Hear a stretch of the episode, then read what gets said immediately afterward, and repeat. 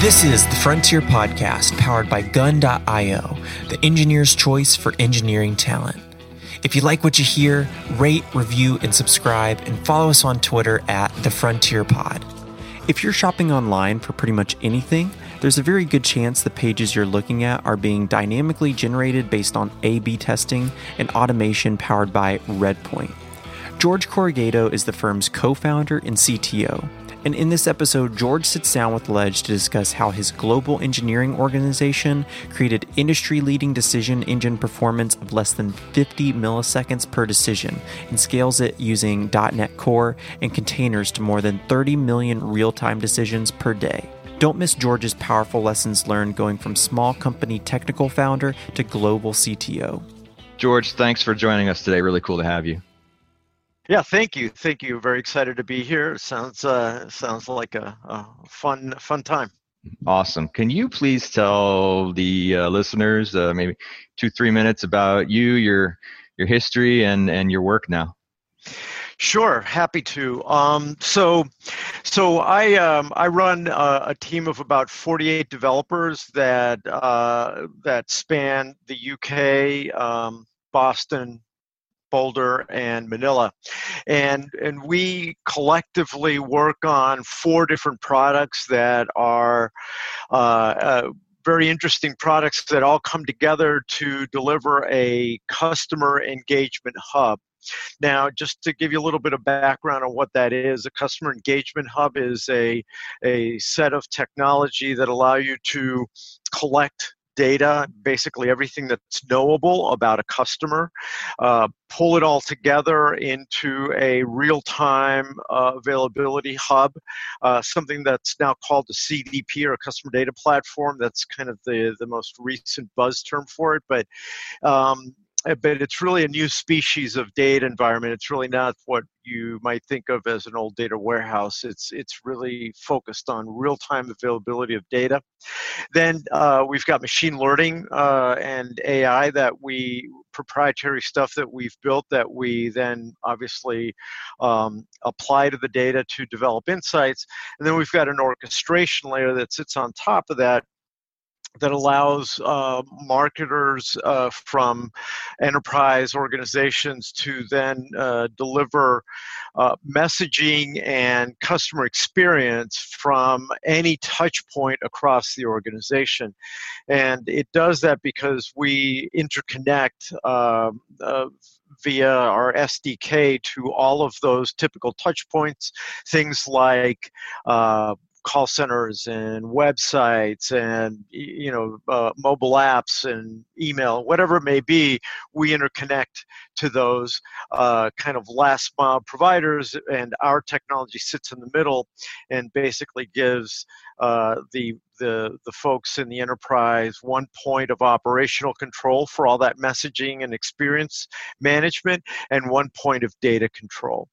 And uh, and so yeah so that's what we focus on. That's that's uh, what we do. We we uh, use a gamut of technologies um, uh, everything from uh, .NET .NET Core all the way to um, Java C++ uh, lots of uh, uh, JSON work that we're doing with all those different interchange interfaces and exchanges of um, of data uh, across all those systems. So lots of lots of fun stuff.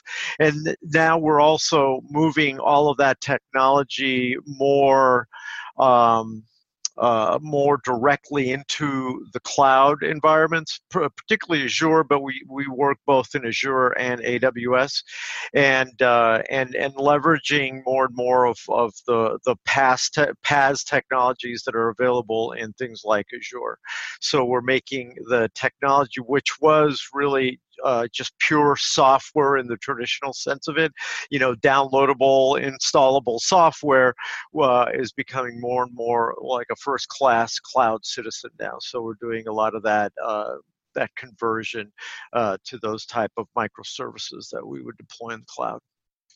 So is the solution old enough that you would have, um, you know, developed, I guess, pre-cloud, right? You know, pre um, microservice type of, of thinking, and now you have to re-architect that. Well, fortunately, not a lot of re-architecting. Some parts, yes. Uh, so we've, so some uh, some of our technology is close to 15 years old, and uh, and so yeah, so it started back, uh, you know, C++ data management engines and, and everything, and and uh, and frankly, we still outperform the likes of Informatica and every and lots of the big uh, the the bigger companies out there. So so um, so the technology is still very viable, but uh, but obviously the the world now is really mostly cloud oriented. So, in some cases, yes, we are having to uh, rebuild some of the execution engines that are inside of the data, the the data application. Um, but interestingly, uh, the .NET side of it has been much easier to move into the cloud. What we've done is is moved all of the .NET code into .NET Core, which then allows us to then run in Linux and Linux containers, which has allowed us to then really eh, very rapidly move everything now into um, you know the the the kind of self, uh, the auto expanding environments that uh, clients are, are expecting. And, and really, you can't tell um, that the uh, the technology used to be really more traditional software. It just works just as you would expect any kind of uh, SaaS auto scaling microservices oriented uh, technology would now. So so I think you know, I think that's partly smart architecting and engineering early on, uh, part luck because you know. Uh, uh, .NET has, you know, and .NET Core have evolved the way they have, uh, but we're still, you know, certainly paying off some of the debt that the uh, C++ uh, gave us. But, um, you know, but uh, it's it's all good. You know, it's it's uh, it's stuff that we love to do. Yeah, I don't hear as many people talking as I would expect about the the .NET Core in in the Linux uh, world, and yet I know that that's huge, and there's a lot of development there. Maybe talk a little bit more about that experience because I, I think there's still a little bit of the overhang on in the open source world that you know sort of Microsoft used to be evil, and, and yeah, yeah. yet now you know they're they're doing a tremendous service there and, and a lot of development around Linux. So, you know, what's that what's that been like, and how could people explore that? Yeah, well, it's interesting. You know, one of the things that I, I've always been uh, fascinated by in technology is how people ascribe uh, personalities to, to, you know, the the evil Microsoft or the, you know, the cool Apple or whatever. You know, and and I, I've never understood that, frankly. I mean, to me, technology is a tool, and every technology has trade offs. It's just that simple and and if you want something to be successful it's all about figuring out what's the best fit what trade-offs fit your circumstances and then how do you uh, do and deliver that solution as quickly as possible right so uh, so i've never been microsoft phobic but at the same time i've always been very open to every type of technology that's out there that that's useful right? So um, the .NET Core has been frankly a real blessing for us because if you work with containers much, you know that the Linux containers are are much more um, uh, much more agile in, in, the things they can do than the than the Windows containers. So what the .NET Core has allowed us to do is to uh, very quickly move a lot of code that has to work in a very um, microservices kind of way. A lot of our real-time decision engines um, uh, that that really require that kind of auto-scaling capability uh, has allowed us to take advantage of that because of its compatibility with with Linux now. And um, and so an example of that is in our in our orchestration layer we have uh, are real time decision engines that can either be driven by discrete uh, rules or by machine learning. And what the uh, .NET Core has allowed us to do is take real advantage of, you know, uh, uh, uh, large numbers of containers and you know and the whole you know the whole idea of containers which allows them to replicate and uh, and and diminish as necessary um, you know that's a very important thing when suddenly you're in the holidays and you get a big rush at a website and it's demanding lots of decisions um, to, to keep up with uh, with uh, with the demand. So um, to us has been a, a, real blessing. And like I said, I don't think, you know, we've used .NET uh, and we started building some of the applications we built on .NET, frankly, because of the speed of development. You know, um, you know java is very useful in, in, a lot of different cases but frankly the, the applications that we could build in. Net in the time frame at the level of efficiency that we could build them uh, just didn't compare right? So we were able to scale up these applications much more quickly in. Net than we would be able to in other languages. And um, and and so now you know we have the the good fortune of having uh, .NET Core that allows us to really expand it across lots of different environments. Are you using Docker, Kubernetes? What is the actual um, technology stack there? In the yeah, we we actually use both of those. Uh, uh, mostly Kubernetes now, since that since we are so much in the Azure environment, uh, we use Kubernetes uh, a great deal, and it, and it just works like a charm. And the performance we're getting out of it is really staggering. Most most of our competition, the decision engines that have to uh, support, you know, websites or or real-time decisions from call centers or mobile apps or whatever it may be, uh, frankly, none of them can break 200 milliseconds per decision, and and eh, we've got clients that that are uh, are delivering uh, millions, uh, 30 million decisions a day, uh, all at, at less than 50 milliseconds at the 95th percentile. And, and so that's just, you know, in the, in the world that we live in, that's really staggering performance. And that's including multiple hops in a, in a single decision. So, for example, um, one of our clients, uh, when when they request a decision, they will have uh, stop for other feeds of data, for pricing optimization at one API, for uh, uh, product recommendations from another API that's you know driven by models, whatever. We'll have three or four stops that we have to do. We collect all of that, then process it through our real-time decisions and send it back. And typically, we're in single-digit milliseconds. Uh, but you know, in general, it's it's really a a, a, a sub 50 millisecond threshold that we're uh, we're looking to beat, and um, and we do that, and and so we we get that performance uh, from the combination of our code is sitting inside of of those uh, those containers. Uh, so it's really worked out really well for us.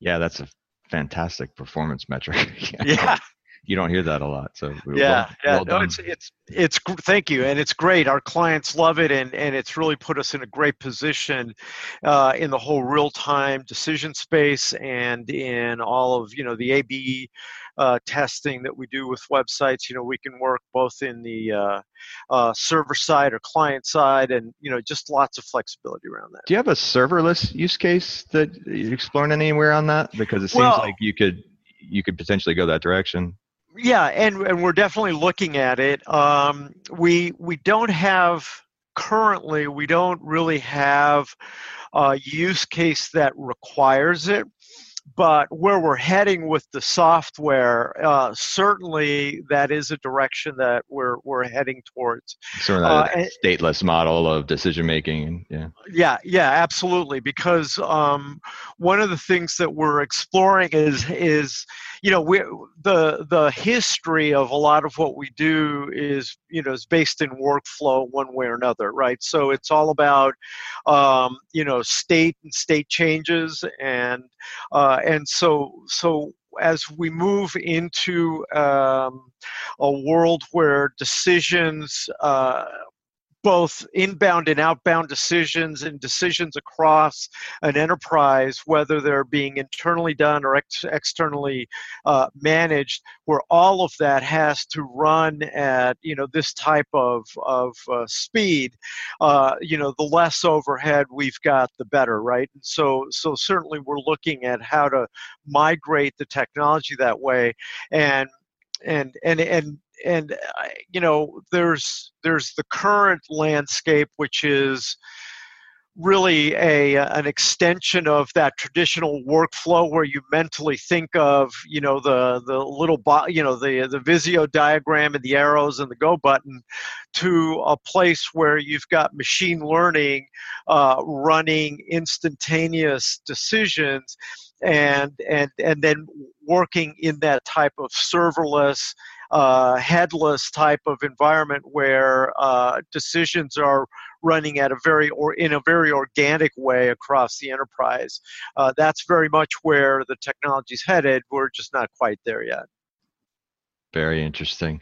So you you kind of have the experience of being a technical founder all the way up now to you know sort of global CTO, 50 engineers all over the world working for you. I wonder, you know, two or three lessons for people who, you know, aspire to such things. You know, what do you wish you knew then that you know now? And, um, you know, like just tips for you know somebody who aspires to to go from founder to global CTO. Yeah, well, you know, um, the interesting part of all of this is this was never the plan. So I, I'd say probably one of the big lessons is, you know, be careful how hard you stick to your plan because you might miss out on some great opportunities. Because I, um, you know, I, I, my educational background is all in applied mathematics. I expected to be a professor and, you know, and all that stuff. Uh, but, uh, but you know, life had other uh, ideas for me and so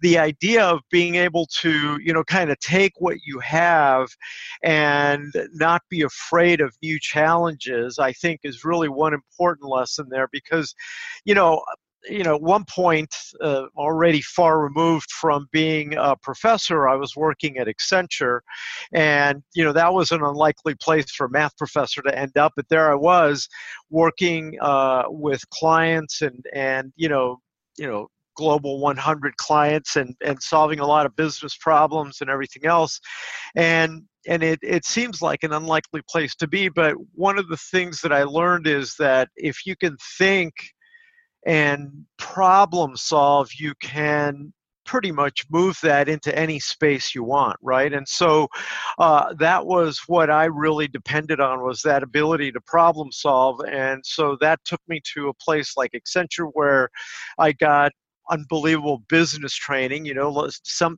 things you can't learn at a, at a business school. You you know it's it's very different being in that place. And it was interesting because I, I was there and I was considered an expert in what I did at the time. And then all of a sudden I get a, a, the bug to go do a startup in the Philippines with call centers.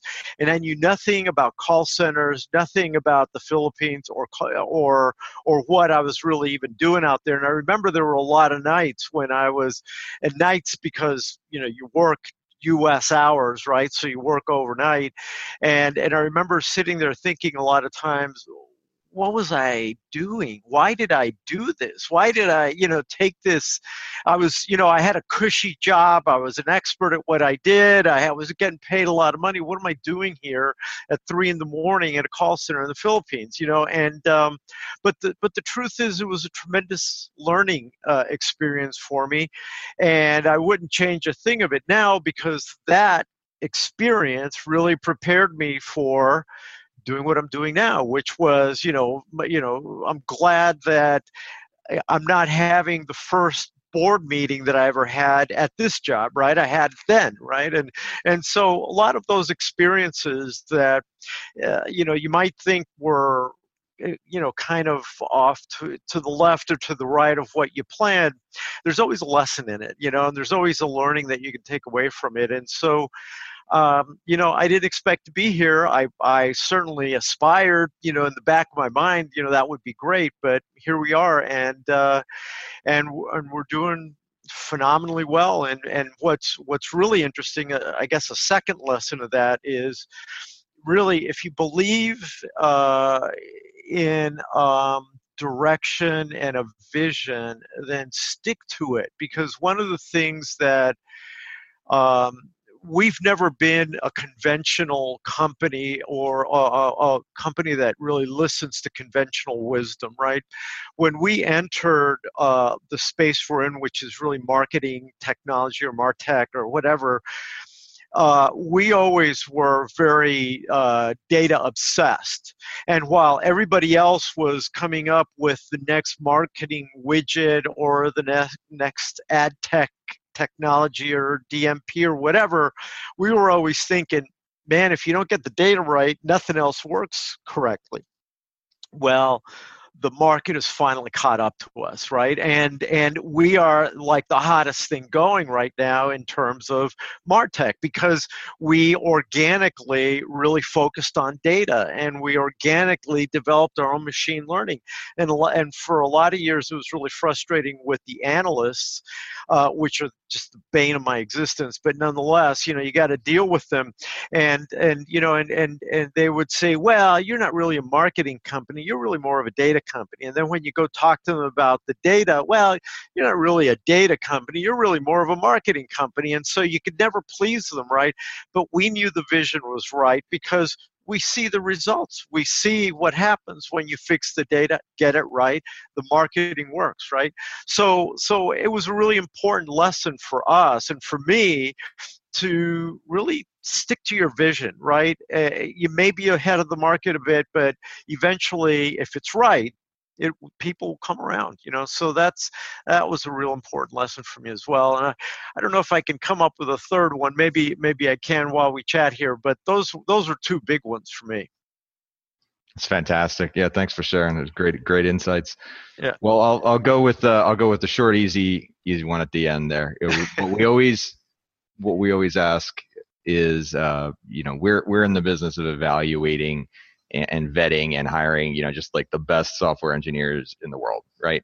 And uh, you know, we have a, a, pretty rigorous system to do that. I, I like to ask everybody I talk to, you know, what are your heuristics for knowing when you're talking to and and about to hire or wanting to hire, you know, a super senior software engineer, A plus, you know, elite sort of badass. You know, who who is that? Like, how do you measure that? And you know, just um, help the listeners you know sort of understand because everybody wants to do that so. Yeah yeah.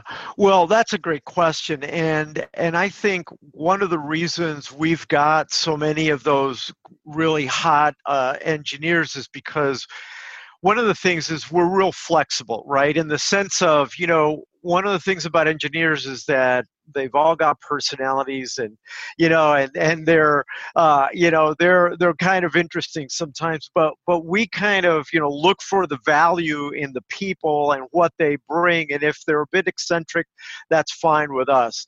Uh, but we what we don't do and what we what we really uh, don't put up with is being slack you know you know everybody's got to be an a plus personality right? I mean they've got to be obsessed with what they're doing. They've got to be really um, self-directed. We like to see people who have started up other companies and maybe they didn't, you know, the, the startup didn't work out, but people that can really initiate something that you can say, you know, what we used to say at Accenture, fire and forget, right? You can discuss a vision for somebody and next day they've got a prototype. That's what we look for. It's people that can iterate very quickly, that can, they, they, and, and interestingly, they have to be good at communicating because it's not enough enough that you can just code up, you know, anything in the world. You've got to be able to work in a team. And so that ability to communicate and turn that communication into something tangible quickly is is a really important asset for us right or it's a really important quality for us that we look for so we look for people that have built stuff uh, in their prior prior lives that have been part of uh, really productive teams and we also look for people that are not necessarily just developers in the sense that they've got to know, uh, they've got to have some expertise in the uh, in the in the in that particular space and industry, right? So uh, so when we hire developers, we want you know like if we're going to hire somebody to code up machine learning code well, they need to know machine learning inside and out in addition to coding, right? When we hire folks to develop stuff for our orchestration, we want people who actually know a lot about workflow and how it works in addition to be, being able to code in five different languages. So, you know, they have to have expertise in the topic uh, as well as the code, right? Coding is like the price of entry, and the expertise in that particular topic is what really makes them effective for us. Speaking our language. Thank you. Couldn't have said it better myself. George, this is a lot of fun. Thank you so much for joining us. Really, thank you. Really enjoyed it. Thanks for listening to the Frontier podcast produced by Gun.io. We're the only freelancing platform where engineers actually go to hire other engineers. If you enjoyed the show and want to learn more about how to hire or freelance with us, Head over to gun.io slash podcast to get in touch, and we'll pay for your first 10 hours with a kick ass engineer.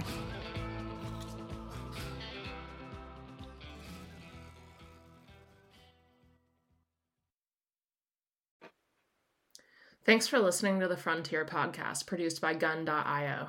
We're the only freelancing platform where engineers actually go to hire other engineers. If you want to learn more about how to hire or freelance with us, head over to gun.io and get in touch.